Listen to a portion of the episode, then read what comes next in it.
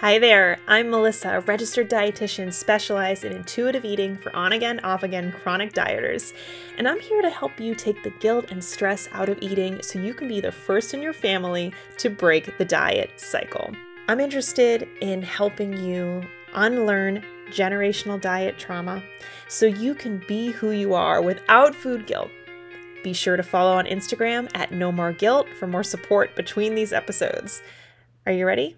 Let's jump in. It is Halloween, and I made a reel on Instagram last week showing different types of things that can happen within families growing up around candy.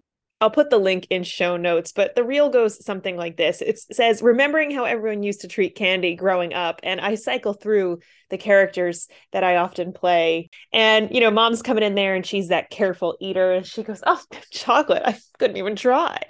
And then dad comes in and he's like, come on, let's cheat. And then there's an image of maybe childhood you and they're hiding candy because there are binge restrict extremes in your household. And maybe as a kid, you never even learned to listen to yourself. The real thing I'm here to talk about is the comments section of that post.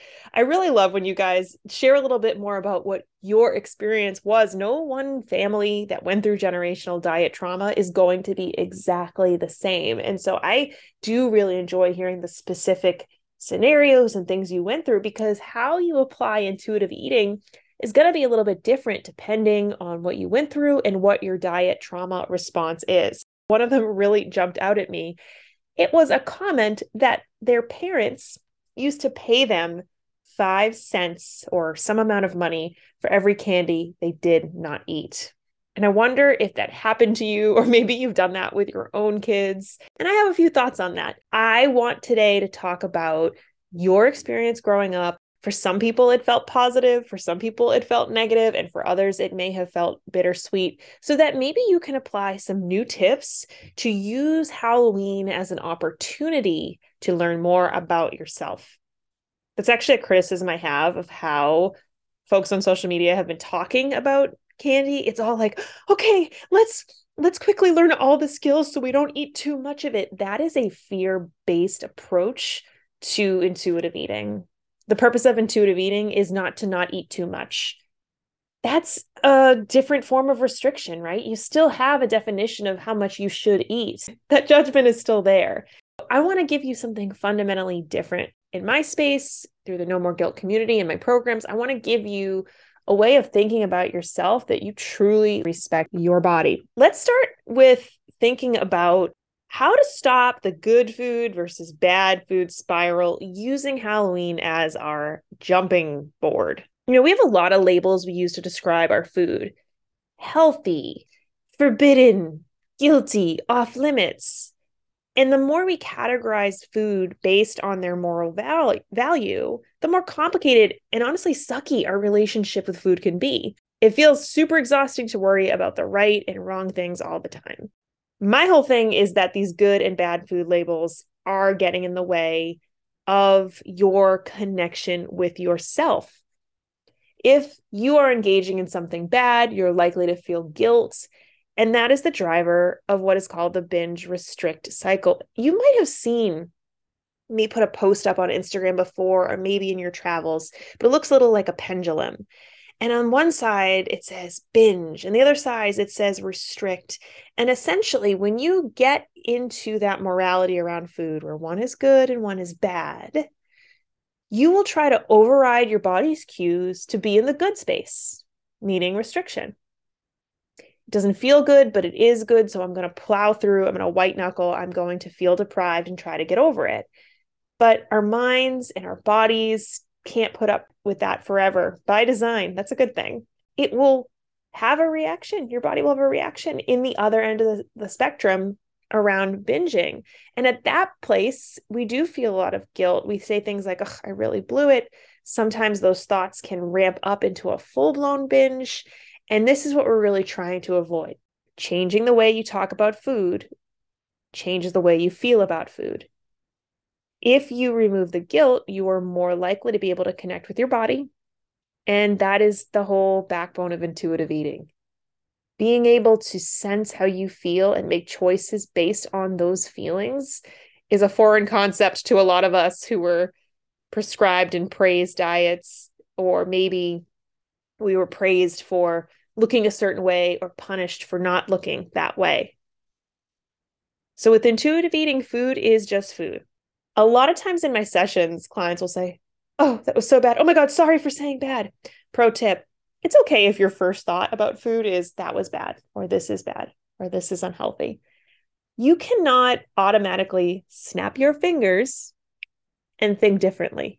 You need to do the work to reframe and unlearn those thoughts. So, one thing I want to right off the gate tell you is that if this week around sweets, or just like in general, when you're around former forbidden foods, you beat yourself up for thinking they're bad, that may backfire with more guilt. So go ahead and just say, okay, you're thinking the food is bad.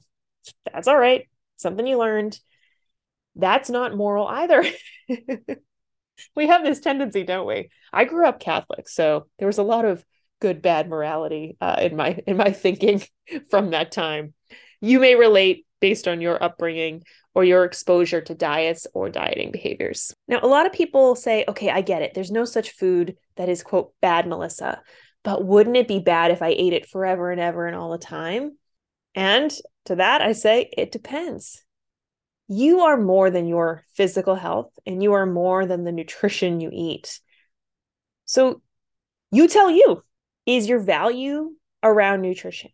Is variety of value? Is feeling good in your body of value? If yes to either of those things, yeah, maybe eating chocolate all meals, all snacks, all all the time may not be in line with your values or your body's needs and wants. And good thing that no one is proposing that. We have hard work ahead of us as intuitive eaters where we have to trust our bodies before we trust our bodies. You know what I mean? This process is asking you to take the leap of faith that you will be able, with practice and maybe a little bit of feedback and information, to land on the type of nutrition that works for you. Now, most of us, if we were to eat chocolate all meals, all days, all the time, we may tire of that. We may feel a certain way that intrinsically or internally makes us adjust. And removing the morality only helps that. The other thing I can't impress upon my clients enough is how nutrition is a long game. I mean, could you imagine if after one week of nutrition that maybe wasn't optimally balanced or had the best variety, we would become sick? Oftentimes, Halloween, holidays, this way of eating that might favor former forbidden foods is kind of temporary. It doesn't feel temporary when you're in it because of the guilt and the shame. It feels really, really uncomfortable when you're in it.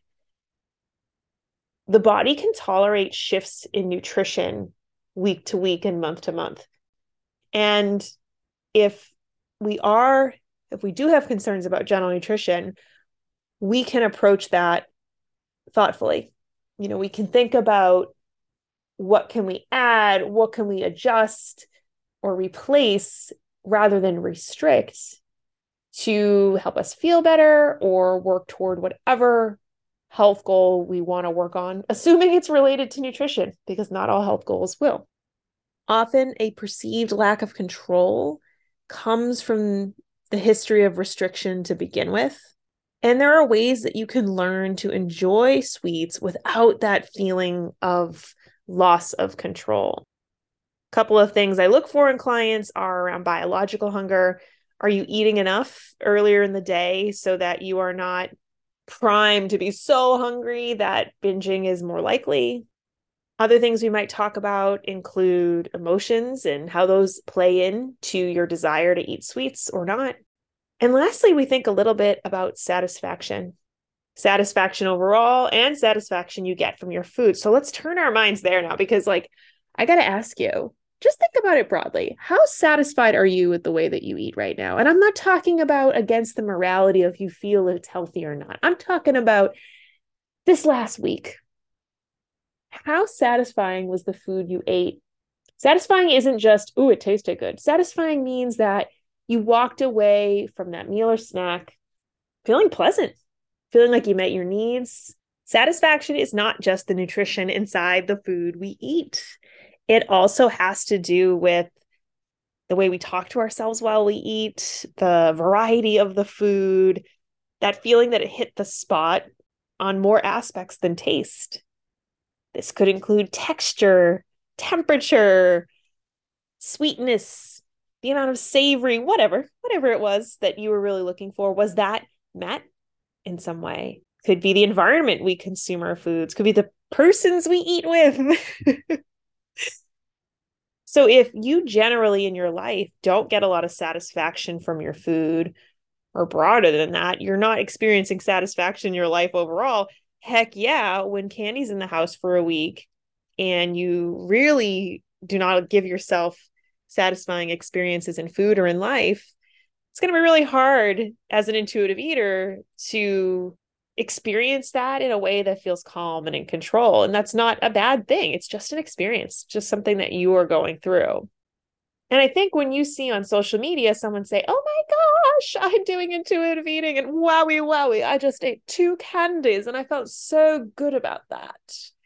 Sometimes I kind of put a little flag up when I hear that story because it makes it seem like eating two or however many is the quote right answer. And there is no right answer.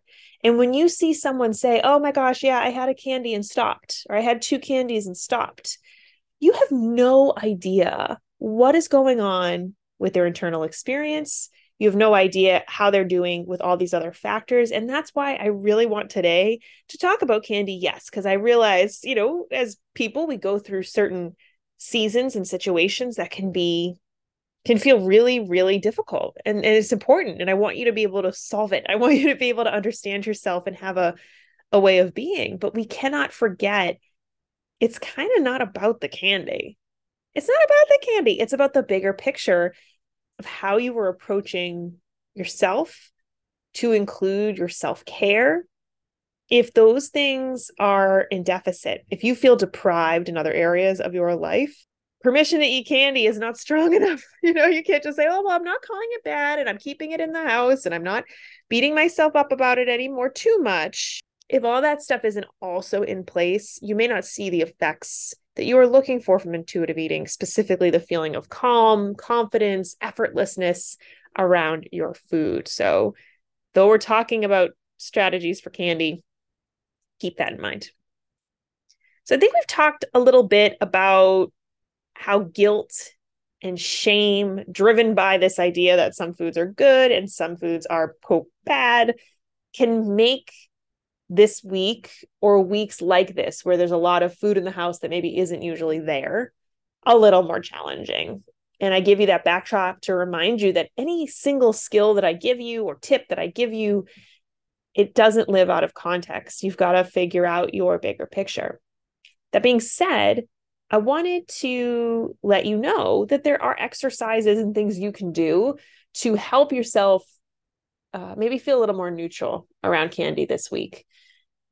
Now, if you were in my house, what we used to do is we used to go trick or treating and we would dump them out. And I would like, I guess, eat all my favorites in one fell swoop, partially because my mother never kept candy in the house. And that just felt like the right thing to do. It felt like I needed to get them all in. Now, my sister was much more patient. She would like have one a day. She would really make them. This reminds me of that marshmallow experiment where you put kids in a room and you see like they you say don't eat it and if i come back and you haven't eaten the marshmallow you'll get another marshmallow so it's like basically measuring their their ability to wait for reward i guess i had a very low ability to rate for reward back then and honestly i still do so you know you might tap into some of those early experiences you yourself had with candy. You know, what is your story around candy? Do you have a story that you can't wait to eat them? You have to eat them when you have them. Do you have a story that you can't control yourself? What is your reaction to candy right now? And maybe that is an exercise that you do where you just sort of take a piece of paper and you write the word candy on the top and you close your eyes and you imagine candy or you imagine experiences you've had with candy and you just jot down all of the stories, thoughts, and beliefs that currently come up around candy. Maybe you even notice some of the emotions that come up around candy. For some folks, it is a feeling of excitement, anticipation. Maybe it's kind of like a lusty, forbidden, sexy feeling like, oh, you know, people eat candy and they act like, oh my God, it's so good. Is that coming up within you? A really strong, forbidden, sultry pull. What's going on there? If you can identify for yourself what are the thoughts and the feelings I have about candy when I am away from candy, you are going to be more able to notice if and when those thoughts and feelings come up in the presence of the candy. It's a practice ground. There are other types of exercises you can do to neutralize sweets. I get a question a lot where some clients are like, do I bring all the candy in the house and just have a free for all until I stop? Or do I bring them in one at a time? Or do I just leave it alone and not bringing them in? Ah, once again, it depends. It depends. It depends on your history, it depends on your goals, and it depends on the level of fear you have. What I really want for clients are consistent experiences of mastery or progress. Why do I want this? Because as a learner, if you it's kind of punny. If you bite off more than you can chew with the intuitive eating process, you go too hard, too fast, beyond what feels safe and comfortable eh, relative to the fears you have about the process, you are more likely to have an experience that feels unpleasant or negative. That is not bad in and of itself. However, if you don't have the support or the process to see that experience as a normal part of your learning process, you might experience a big old wave of the food police voice. And that's that one that tells you you can't handle it, you shouldn't do this, you really should just diet one more time. It makes the whole process harder than it needs to be. And that's what my support offers clients. It's a space where they can kind of sit back and make sure that they're approaching this in a holistic, stepwise fashion that gives them more likely, that is more likely to give them moments of progress. And that progress is what builds the trust in their bodies over time. My suggestion to you is if you're like, ah, I'm not really ready to bring in all these candies in the house all the time, and I don't know if I'm going to be able to do all this neutrality work maybe just do it away from the candy for a second. Just take a look at what your thoughts and your feelings are. Can you surface them? And maybe sort out what are some things that are just not true for you. Oftentimes we do these exercises, we look at this and we're like, what?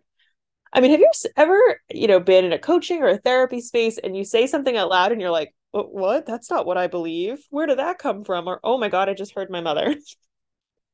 oh my god i just heard my school teacher that was you know absorbed in diet culture when i was a kid and used to say these things. I i hear my auntie part of this work is differentiating. What is your stuff and what is the stuff that you have just absorbed from people along the way? So even if all you can do through that exercise is toss out one or two beliefs that really you aren't in the business of maintaining that could allow you more neutrality and more connection to your body so that when you're eating candy, it doesn't turn into this fear, guilt ridden spiral. So, I wanted to give you a tangible tip. And I wanted to remind you that without the bigger picture, these tangible tips might not stick. I want you to enjoy the sweets or any food that you love, especially Halloween candy. This ha- this holiday is just so silly and fun and creative kids bring so much joy and dogs. I don't know if anyone saw my dog Lucy was a lobster for Halloween. It was adorable. You deserve to be around fun, creative, joyful, community based experiences. And that's what Halloween is to me. It's a chance for us to have fun. And that's hard to come by sometimes as you get older. It's hard to come by if you're working from home and it can be hard. So why wouldn't we invite fun and joy and the things that make us happy? And if candy or sweets is something that makes you happy, you are in the business of figuring out how to maintain that part and let the other parts go. The part about guilt, the part about shame, the part about fear. You know, I said when I was a kid, I used to sort my favorite ones and I was kind of concerned about never having them again and and now I think, you know, when candy comes in the house, I think what do I want right now? I think how do I want it? I think you know, uh, someone told me junior mints taste good in the freezer. So sometimes I'll think like, oh, I love junior mints. Do I want to get them a little cold and eat them later? Or do I want them room temperature now? These are things you can start thinking about. It's super empowering. When it's not a do or die, eat it now, get it out of the house. I can't tolerate it. The tension starts to go away.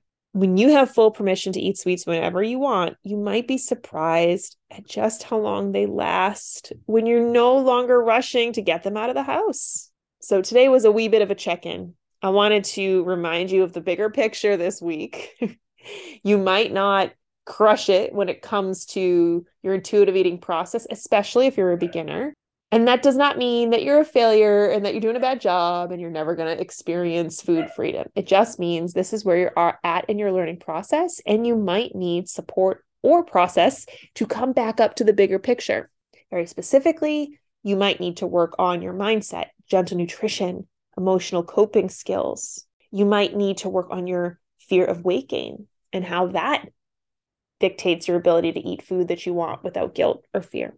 You know that I currently am taking one to one clients. That's there for you at any time if you want to create a plan and practice these skills with focus and consistency that you need to finally be okay with your body.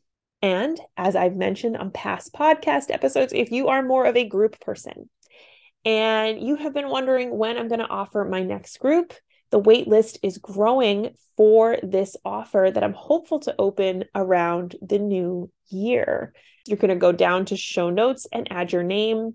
I'm going to be emailing you those on the list periodically updates, uh, giving you little tips and things to get ready for a group. I would love for you to put your name on that list. The new year is such a great time to invest in an experience with me because that's often the time where the rest of the world is on a diet and this can be really activating and triggering. So if you are someone who tends to say, New Year, new me, and you are already worried about what it's going to be like to push away on diet culture come 2023, put your name on that list. We'd love to have you in our group. This is not an offer that I do, uh, that I plan to do very often going forward, as I just so enjoy my one to one work. So get your name on that wait list. Otherwise, apply for coaching now if you know you're more of a one to one person or you just need the support sooner than later. I'm here for you. So now I got to run and figure out what I am doing this evening. I don't know if I told all of you, my husband Dave traveled for 10 days. His company has staff in Chile, so he was there doing some work. And I've been solo. So he's coming home today. Very excited to see him. And I kind of want to go to dinner with him tonight to catch up outside the house. But also, it's Halloween, and I kind of want to see the community kids' costumes. So I don't know if we're going to be the cranky neighbors with the lights off just yet.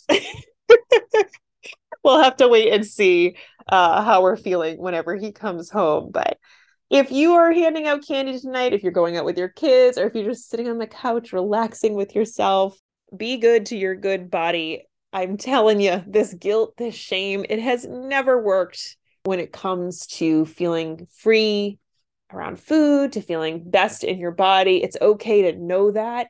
It's okay to reject dieting since you are clear it's not working, and it's okay to try something new. And I hope today's episode was helpful. All right, we'll see you next week. Thanks for being here and for being who you are.